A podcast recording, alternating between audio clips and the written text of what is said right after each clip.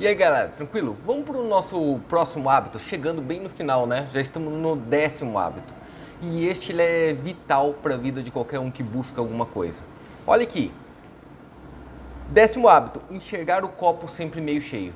Isto é um hábito comum de quem consegue resultados, de quem tem sucesso, de quem brilha, de quem vira bilionário. É sempre aqui, ó. Você olha essa situação assim, ó, né? E aí? Esse copo tá cheio ou ele tá vazio, né? Normalmente as pessoas pessimistas, quem é vitimista, quem não pega responsabilidade para ela, vai sempre olhar ele meio vazio. E muitas vezes quem tem sucesso vai olhar ele meio cheio. Parece uma coisa boba, você já ouviu falar sobre isso por aí, só que a gente não aplica na nossa vida. A gente tende a sempre estar no lado da vítima. Ah, eu não consegui dar certo porque aquela empresa que eu entrei não me suportava.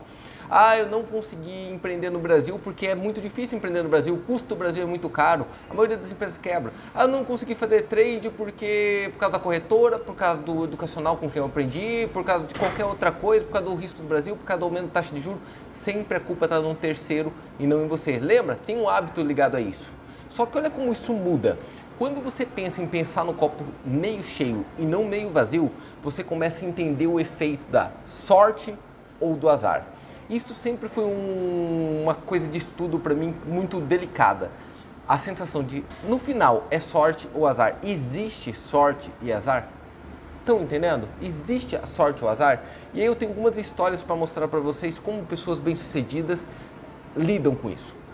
A história do Rockefeller. Sabe o Rockefeller? Que tem aquele Rockefeller Center, aquele prédio famoso em Nova York, que quem assistiu Esqueceram de Mim, tá bem claro lá que é onde tem a árvore de Natal, né? Lá bem famosa. Rockefeller foi um dos homens mais ricos da história. Tá? Na época dele, no período de vida dele, estamos falando do começo do século XX, certamente ele foi o homem mais rico. E como começou a carreira dele? Começa de uma forma muito modesta, muito humilde, né? trabalhando, vendendo como uma mercearia. E ele vai crescendo, crescendo, crescendo, sempre como comerciante, até o momento que ele descobre que o futuro está no petróleo, está no óleo, está no combustível fóssil. E o que ele faz? Ele começa a trabalhar com isso, tá? Então vai crescendo, cresce legal, ó, errando e acertando, vai crescendo legal. Até um momento ele tinha um acordo. Pense que o petróleo naquela época era todo trafegado para levar de um lado para o outro. Você tinha que extrair o petróleo, e isso ele sabia fazer, só que você tinha que levar até o consumidor, correto?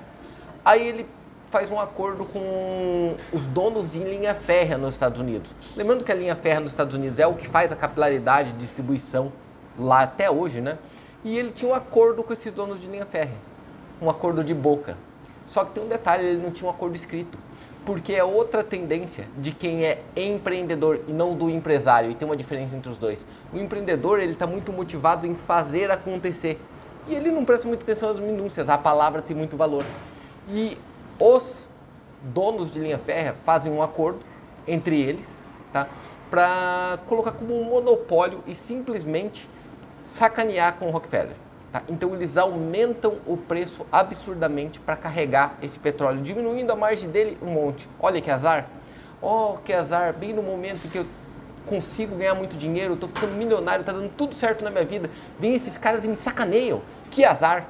A vida não devia ser assim. Deve ter algum Deus lá fora que está querendo me sacanear bem na hora que eu vou dar certo. Assim pensaria um perdedor. Rockefeller pensava diferente. A visão dele foi o seguinte: peraí, então não dá, tá ficando caro colocar transporte dessa forma ferroviária.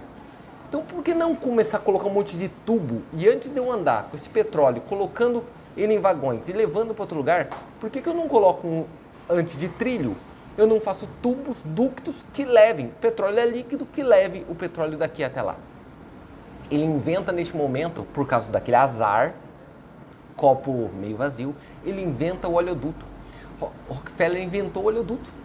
Você imagina? E quanto ficou mais barato? Ele era dono do oleoduto. Quanto ficou mais barato para ele levar o óleo de um lugar do ponto A ao ponto B sem ter que colocar em vagão, sem ter que pagar aquelas ferrovias? Você entende? Isto fez com que a fortuna dele disparasse. Bum! Se transformando em um dos maiores do mundo mesmo.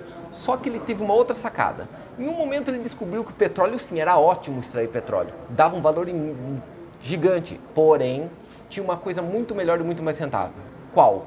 Vender os derivados do petróleo. O querosene, a gasolina. Aí que estava o dinheiro. O dinheiro estava não em prospectar petróleo, estava em refiná-lo e vender para o consumidor final. Nisso ele começa a não só extrair, como ele começa a pegar a produção de todos os outros que extraiu e refinar. E ele cria uma empresa gigantesca, talvez uma das maiores empresas que já existiu no mundo, chamada Standard Oil. É muito famoso, né? Você vê até aí coisa meio vintage, você vê aqueles negocinhos da Standard Oil até hoje. Se você colocar aí no Google imagem, você vai lembrar da imagem. A Standard Oil foi uma das empresas mais brilhantes que já existiram.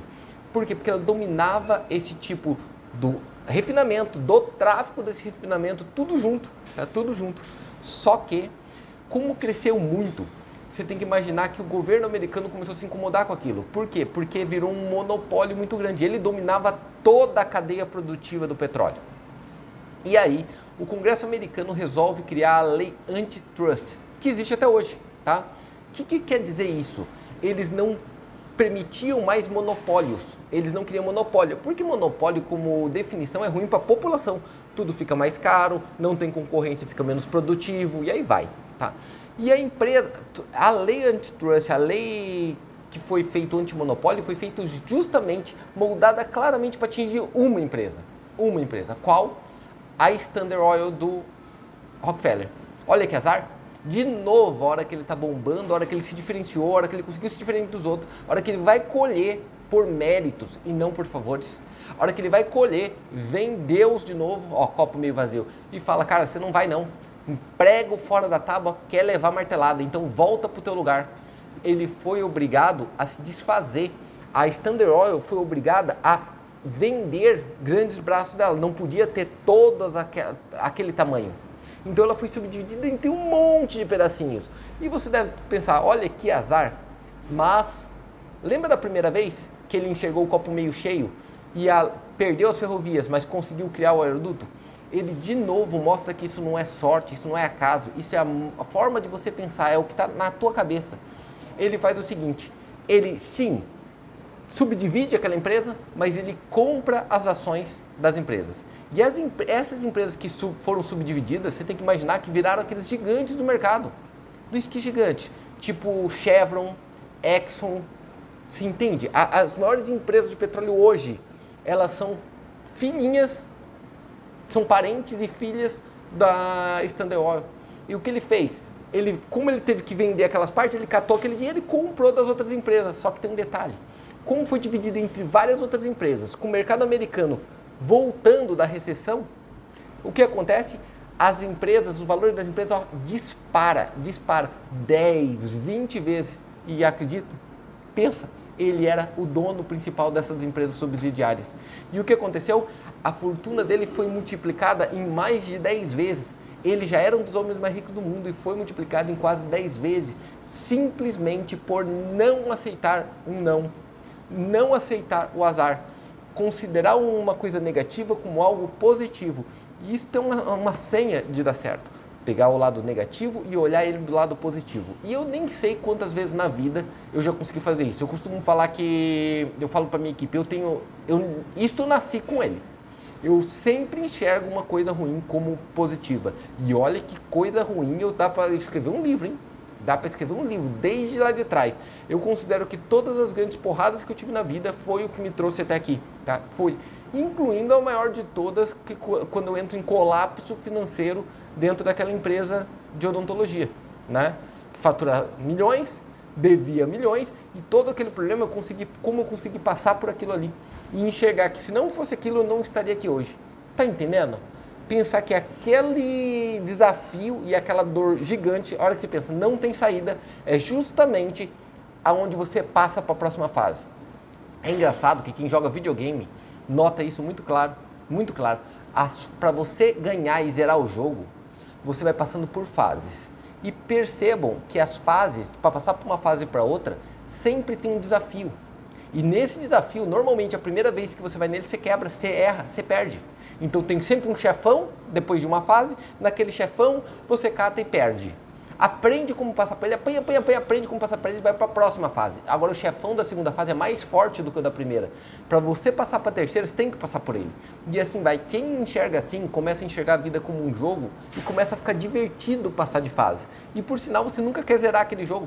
A teu objetivo é zerar, mas se zerar, acabou a graça, você não quer jogar ele nunca mais. A vida tem essa vantagem. Por quê? Porque é um jogo que você não tem como zerar, não tem como você ser absoluto, mas lutar para chegar lá é a parte mais divertida, é a parte mais legal. E aí, você tem enxergado a tua vida mais como azar ou mais como sorte? O desafio que você está enfrentando agora, neste momento, grande parte da população brasileira está sentindo um desafio neste momento. Está tendo queda de renda, aumento de inflação, tá? aumento de inflação e risco sanitário, risco de vida. Todos os brasileiros hoje estão nesse cenário. Tá? Estão nesse cenário. Só que você parou para pensar que neste meio tempo tem gente se reinventando? Tem gente que trabalhava para ganhar dois mil reais por mês com carteira registrada e achava que aquilo era segurança. Aí foi mandado embora agora e descobriu que dá para ganhar 20, 30, 40, 50 mil pela internet. Trabalhando de casa duas, três horas, quatro horas, ficando mais perto da família, podendo crescer. Olha isso. O cara tinha uma vida de merda e transformou a vida num sonho, simplesmente porque colocaram ele na parede. Ele poderia falar: Nossa, que azar, ó, pandemia, desgraça, fui mandado embora. Copo meio vazio. Quer saber? Agora é a oportunidade de eu queimar a ponte e fazer uma coisa nova. Copo meio cheio. Isto faz uma diferença imensa. Eu fui deixando para frente este item porque eu acho que ele é a mudança. Ele é a mudança de chave na vida de qualquer pessoa. Você entende? Notou que eu converso e coloco detalhes de pessoas? Sempre eu conto uma história, porque ler biografias ajuda você a crescer. Você consegue viver pela vida do outro e conseguir acompanhar as coisas boas que eles fizeram e tentar fugir das coisas ruins. Não que vai fugir de todas, mas pelo menos consegue fugir de algumas. Beleza? Espero que vocês tenham gostado. Comentem aí. O que, que você enxerga hoje de copo meio vazio? Quais são os azares que você tiver? E tenta transformar aquilo em algo que deu certo. Por sinal, se você estiver num agora, comente agora. Ó, tô ferrado agora, Luiz. Para você é fácil porque você está bem. Então comenta a merda que você está aqui agora para a gente tentar ver naquilo ali o copo meio cheio e tentar dar certo. Valeu? Espero que tenham gostado. Um abraço a todos. Até mais. Fui, galera.